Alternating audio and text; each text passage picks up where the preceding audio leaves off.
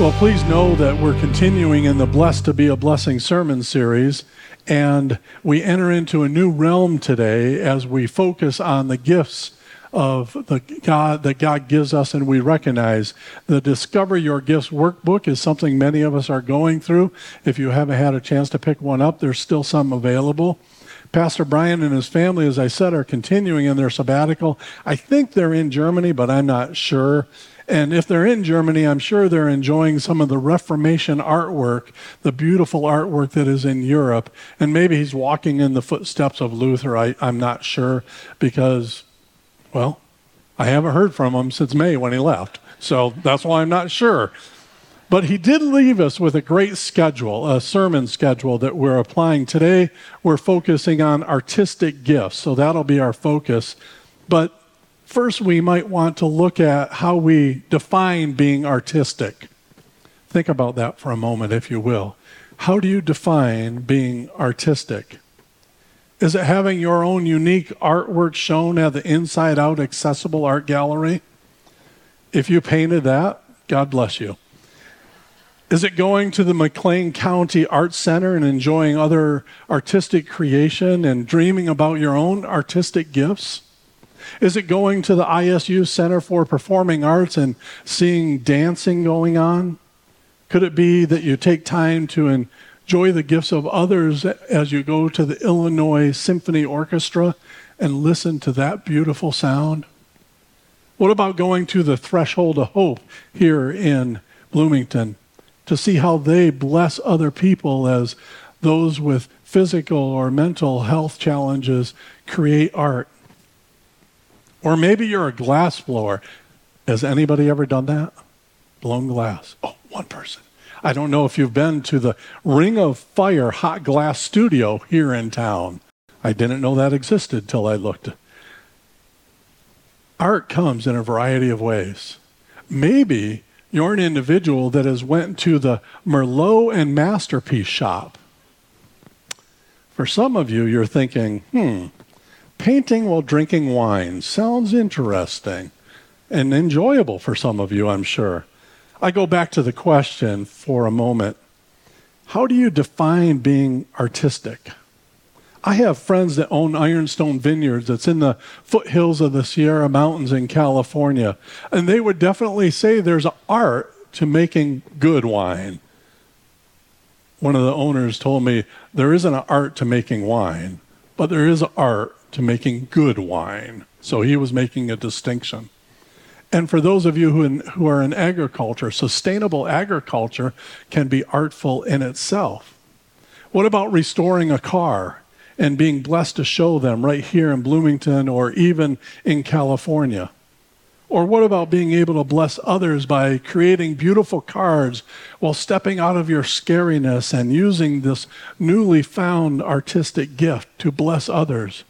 As our own Amy Brooke does in these artworks.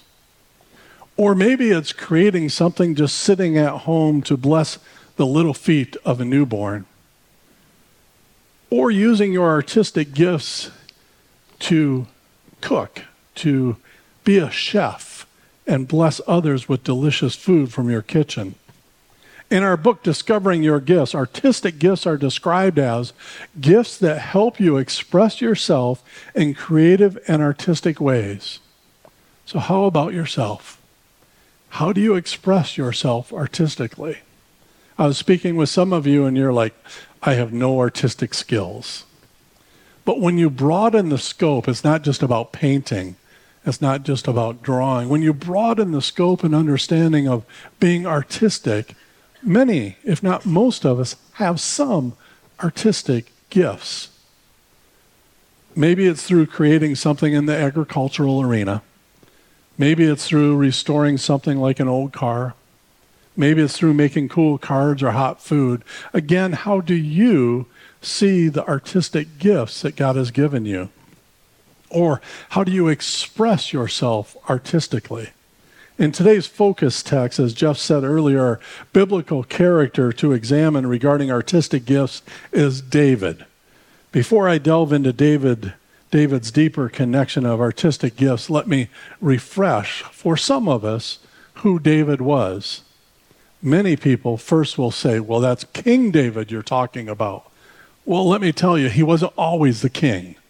He became the king, he was anointed the king, but he had to start somewhere. Many of us may think of David as a, a rock star from the start, all the things that he did. He was gifted, but he wasn't gifted when he walked out of the pasture. Coming up on the screen is an important quote.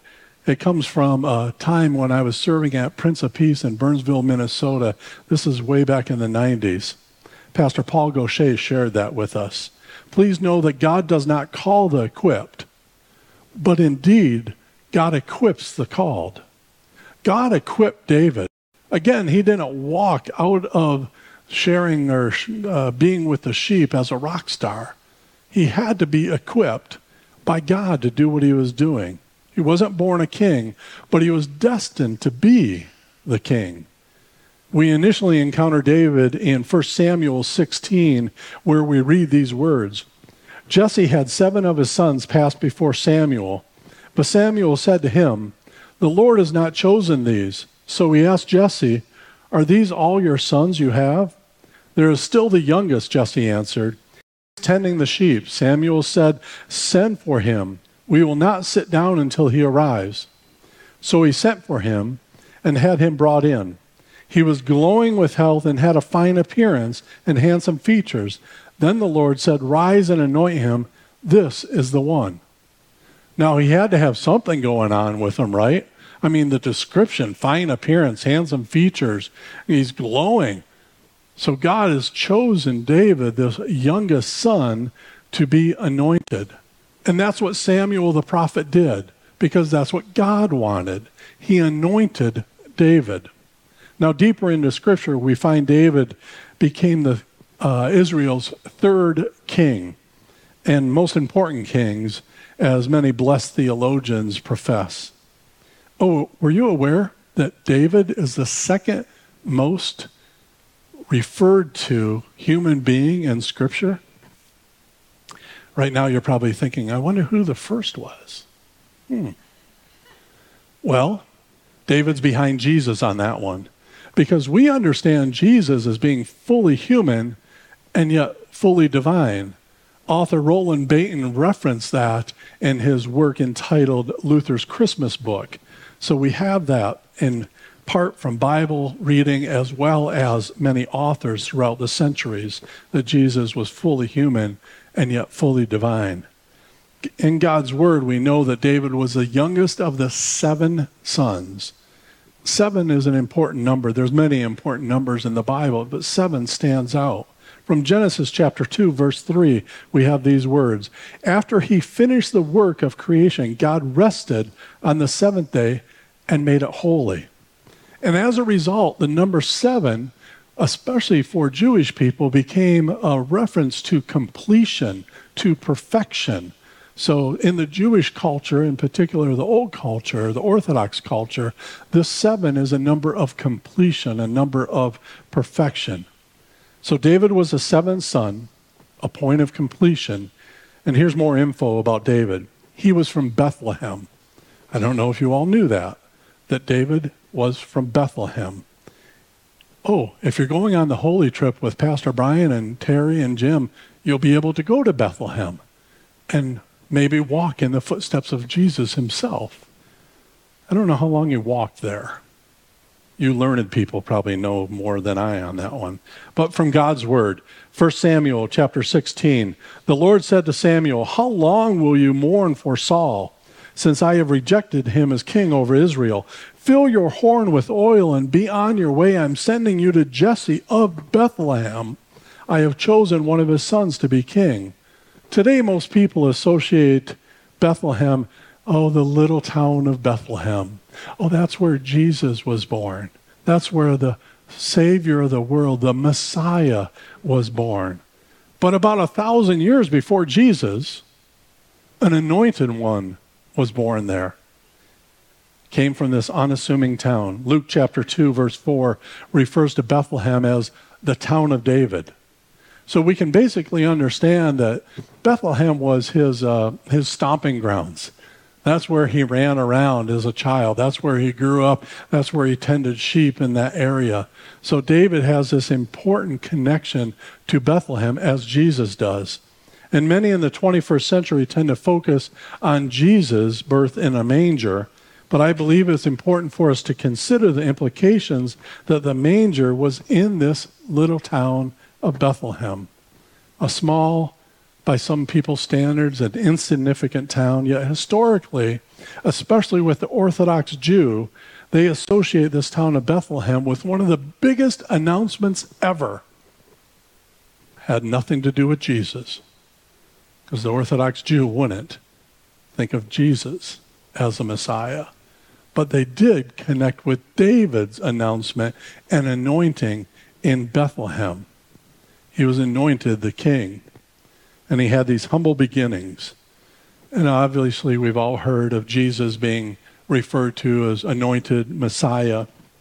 In the Bible, anointed one and Messiah are synonyms, but better yet, the Hebrew Mashiach is the connection as well for anointed, which had been the language of the time of David. So God's anointed one was the person he chose to lead and save his people. When the Israelites wanted a human king, the prophet Samuel anointed Saul to show that God had set him apart for this special role. As stated in 1 Samuel chapter 10 verse 1, then Samuel took a flask of olive oil and poured it on Saul's head and kissed him, saying, Has not the Lord anointed you ruler over his inheritance? But as those of us who read Scripture realize that even though he was anointed to be the ruler, to be the king, Saul disobeyed God. He was a man, he was a human. We knew that would happen because since the fall, man has disobeyed God. And I know some of you are thinking, well, not me. Well, you're disobeying God by saying, not me, because we have all sinned. As Paul said, we've all fallen short of the glory of God. But years later, when Saul disobeyed God, God rejected him as king. He remained the king, but God had rejected him. And through that rejection, God chose someone else to step up. And as we heard earlier, God sent Samuel the prophet to Jesse of Bethlehem, telling him, I have chosen one of his sons to be king. And Samuel, the prophet, rightly so, for a kingly image, was probably thinking of a, a tall, older, broad shouldered, handsome guy. Hmm. But we understand that God doesn't choose people simply by their appearance. He assumed the oldest son Eliab would be the clear choice, choice, being the chosen one, being the oldest. But God told Samuel he doesn't use the same factors humans use when it comes to choosing God. 1 Samuel chapter 16 verse 7. Do not consider his appearance or his height, for I have rejected him. The Lord does not look at the things people look at. People look at the outward appearance, but the Lord looks at the heart. I'm wondering if this is where the saying, don't judge a book by its cover, came from. Think of that how often we make calls, make judgments on someone's appearance. And yet that person is a beautiful image created by God. And we reject them maybe because their outward appearance. We have to be, as Christians, persons that look beyond that, to dig deeper into the soul of an individual so we can resonate with them and with, with God at the same time. Anyways, when Samuel saw Jesse's youngest son, the shepherd boy David, the Lord said, Rise and anoint him. This is the one. So God identified David clearly, and Samuel anointed him, but it didn't instantly make him the king. He didn't all of a sudden have the crown and walk into the palace. Most likely, David walked back to the pasture to care for the sheep at that time. 1 Samuel 16:13 tells us, "From that day on the spirit of the Lord came powerfully upon David." Because he was anointed by God. So the spirit is now with him. As the spirit has been promised to be with us, if you've been baptized in the name of the Father, Son, and Holy Spirit, especially in the Lutheran tradition, we believe that is when the Holy Spirit comes upon you in your baptism, whether it be an infant or an adult, the same Holy Spirit comes upon you. We acknowledge that before David was a king, he was a simple shepherd boy. And being a shepherd, he'd move sheep from one place to another. God chose a shepherd boy to move people from one place to another as his chosen one when he became a king. That's what he was called into. God calls us into service, into activities by the gifts that he's blessed us with. And then those gifts, artistic maybe, start to blossom and relationship with God and others develop because of that. Let me share with you our focus text for today is from 1 Samuel chapter 16. If you don't want to turn to that, chapter 16, starting at verse 14. Now the Spirit of the Lord had departed from Saul, and an evil spirit from the Lord tormented him. Saul's attendants said to him, See, an evil spirit from God is tormenting you. Let our Lord command his servants here to search for someone who can play the lyre. Uh, lyre, it's spelled L Y R E. And I almost want to say liar when I see that word, but that sounds weird to say liar when you're using God's word. So I'm going to say lyre. Hopefully I'll remember that. And if you know the proper pronunciation, get me later continuing in Scripture.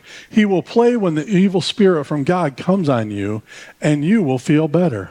So Saul said to his attendants, Find someone who plays well and bring him to me. One of the servants answered, I have seen a son of Jesse of Bethlehem who knows how to play the lyre. He is a brave man and a warrior. He speaks well and is fine looking as a fine looking man, and the Lord is with him. Then Saul sent messengers to Jesse and said, Send your son David, who is with the sheep. So Jesse took a donkey loaded with bread and a skin of wine and a young goat and sent them with his son David to Saul. David came to Saul and entered his service. Saul liked him very much, and David became one of his armor bearers.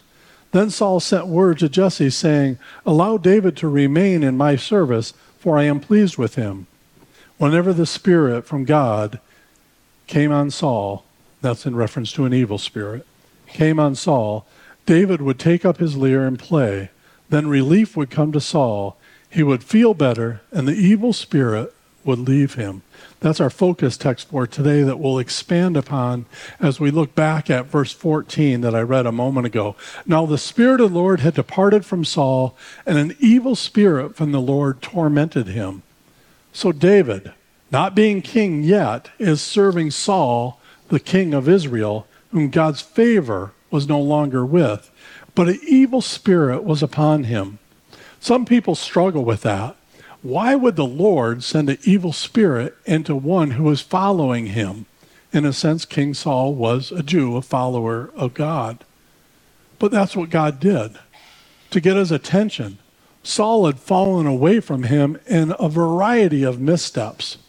We don't have the time to go into all of those, but I encourage you to read Scripture, to read the chapters before this, in particular 15, and you'll see some of those missteps that led up to God deciding that I'm sending an evil spirit into King Saul's life. But this evil spirit also allowed for the opportunity for the anointed one, David, to come forth. So we have that blessing as well. God does all things for the good of his followers. Remember, David played the lyre. So music was a blessing thousands of years ago, as it still is today. Sometimes music is soothing for the soul. Sometimes it, it enlivens our heart to do things we wouldn't naturally do. Sometimes it pumps us up if you're an enjoyer of 70s rock bands, sometimes it pumps us up to do things that we normally wouldn't do as well. Now, Jeff, I'm not sure in your studio, next to your accordion, if there's a lyre. But if there was, he would pick it up and play it and bless others through that playing because that's one of his artistic gifts, the gifts of music. And we're thankful for that. Jeff and others, as I mentioned earlier, bless us every week with their vocals, with their musical talent, with their artistic gifts.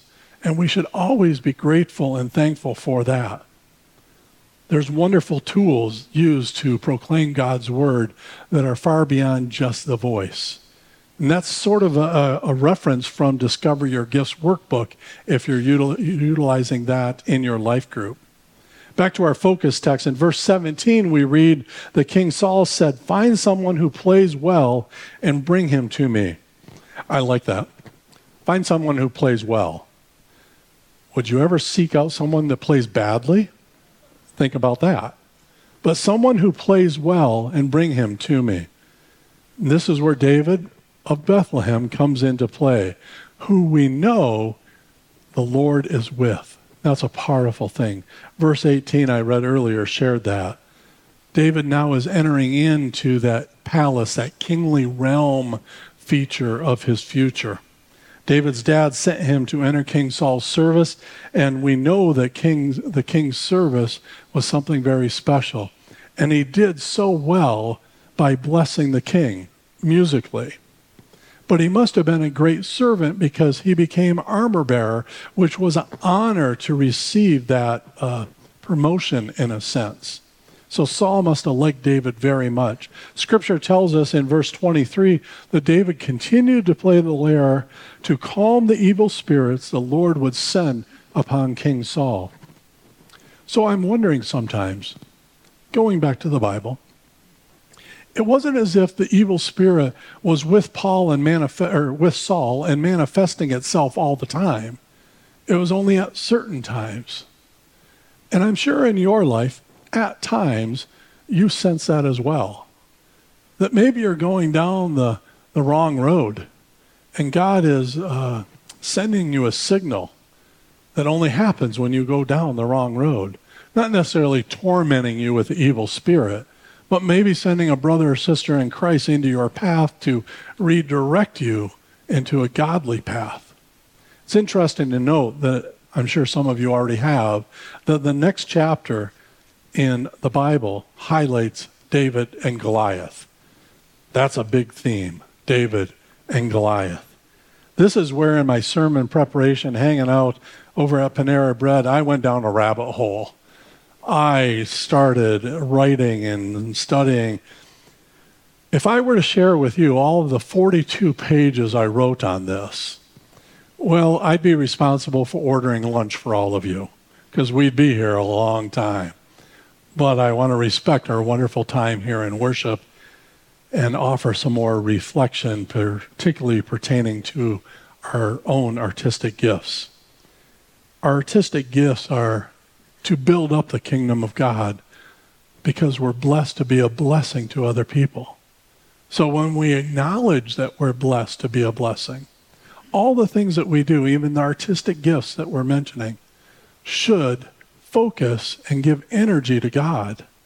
In the Old Testament, God gathers those who serve him. In Exodus chapter 35, there's a great example of God pulling out, calling out individuals with artistic gifts to glorify him. In the New Testament, in chapter 3 of Colossians, it states, verse 23 and following, Whatever you do, work at it with all your heart, as working for the Lord not for human masters, since you know that you will receive an inheritance from the Lord as a reward. It is the Lord Christ you are serving. When we reflect on scripture such as that, we have as our primary focus to do God's work, not to impress other people. Now, I'm not going to ask you to raise your hand. How often have you done things to impress somebody else? Especially those of us that are married we do a lot sometimes to impress our spouse, especially during, for some of us, days of old when we were dating before we got married. But we're called, as brothers and sisters in Christ, as servants of God, to do things for Him, not for other humans to be impressed by what we do. Now, if we're called to be active, to invest in ourselves, what is the what is the end result? For some of this world, I say of this world, is to become wealthy, to elevate oneself so everybody knows of them or respects them. But what would be the purpose of working hard, you would think, as a Christian? Is it only to glorify yourself or those around you? Or is it to glorify God? Obviously, it's the latter. Our hard work is intended to benefit other people, but not to glorify ourselves or them, but to put the focus, the, the, the direction towards God. Maybe it's through blessing others when you make something and give it to them. Maybe it's through blessing others when you fix something. Anytime you have an opportunity to bless someone, I would encourage you to take it. Some of you may go out to lunch after this. Bless your waiter or waitress, especially if you have a Faith Lutheran name tag still on. Let them know that you're a Christian that loves blessing other people. Recently, I was in St. Louis and I was with my niece and her two daughters, my grandnieces, that would be, and we were at breakfast. And my eyes aren't as good as they once were. And I noticed when the bill, I looked down at it and I thought it said $83. So I rounded up to 100 and was filling in the tip, and Carrie, my niece, corrected me. She said, It only says 63. Well, this waitress is really getting blessed then, because I'm not changing the bottom line here. So when God blesses us, we're called to bless others in a variety of ways, not just by tipping, but in our kindness, in our actions, in our speech. Holding a door open for someone, even a guy holding a door open for a guy, it's okay. Being polite, being courteous, being a Christian is just taking opportunities to bless other people.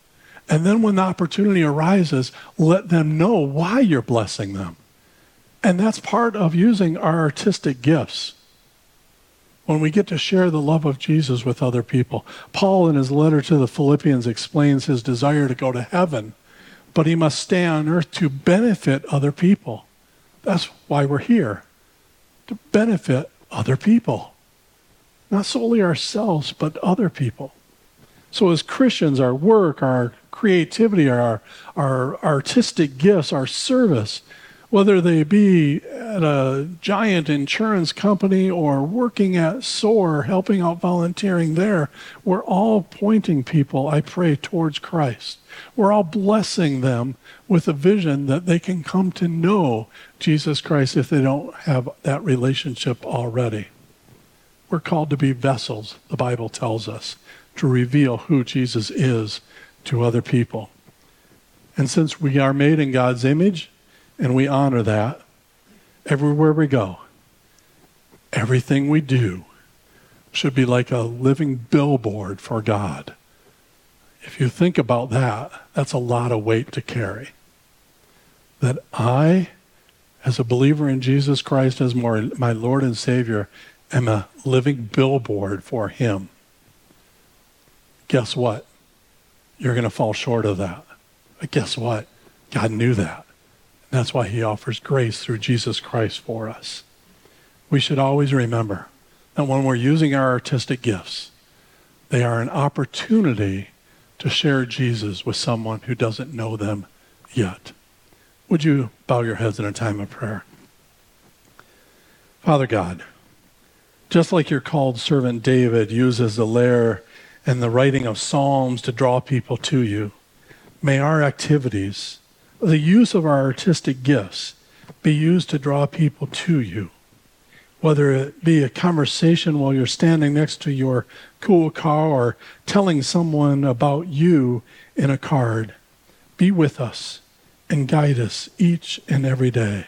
And I offer this with Lord in your mercy.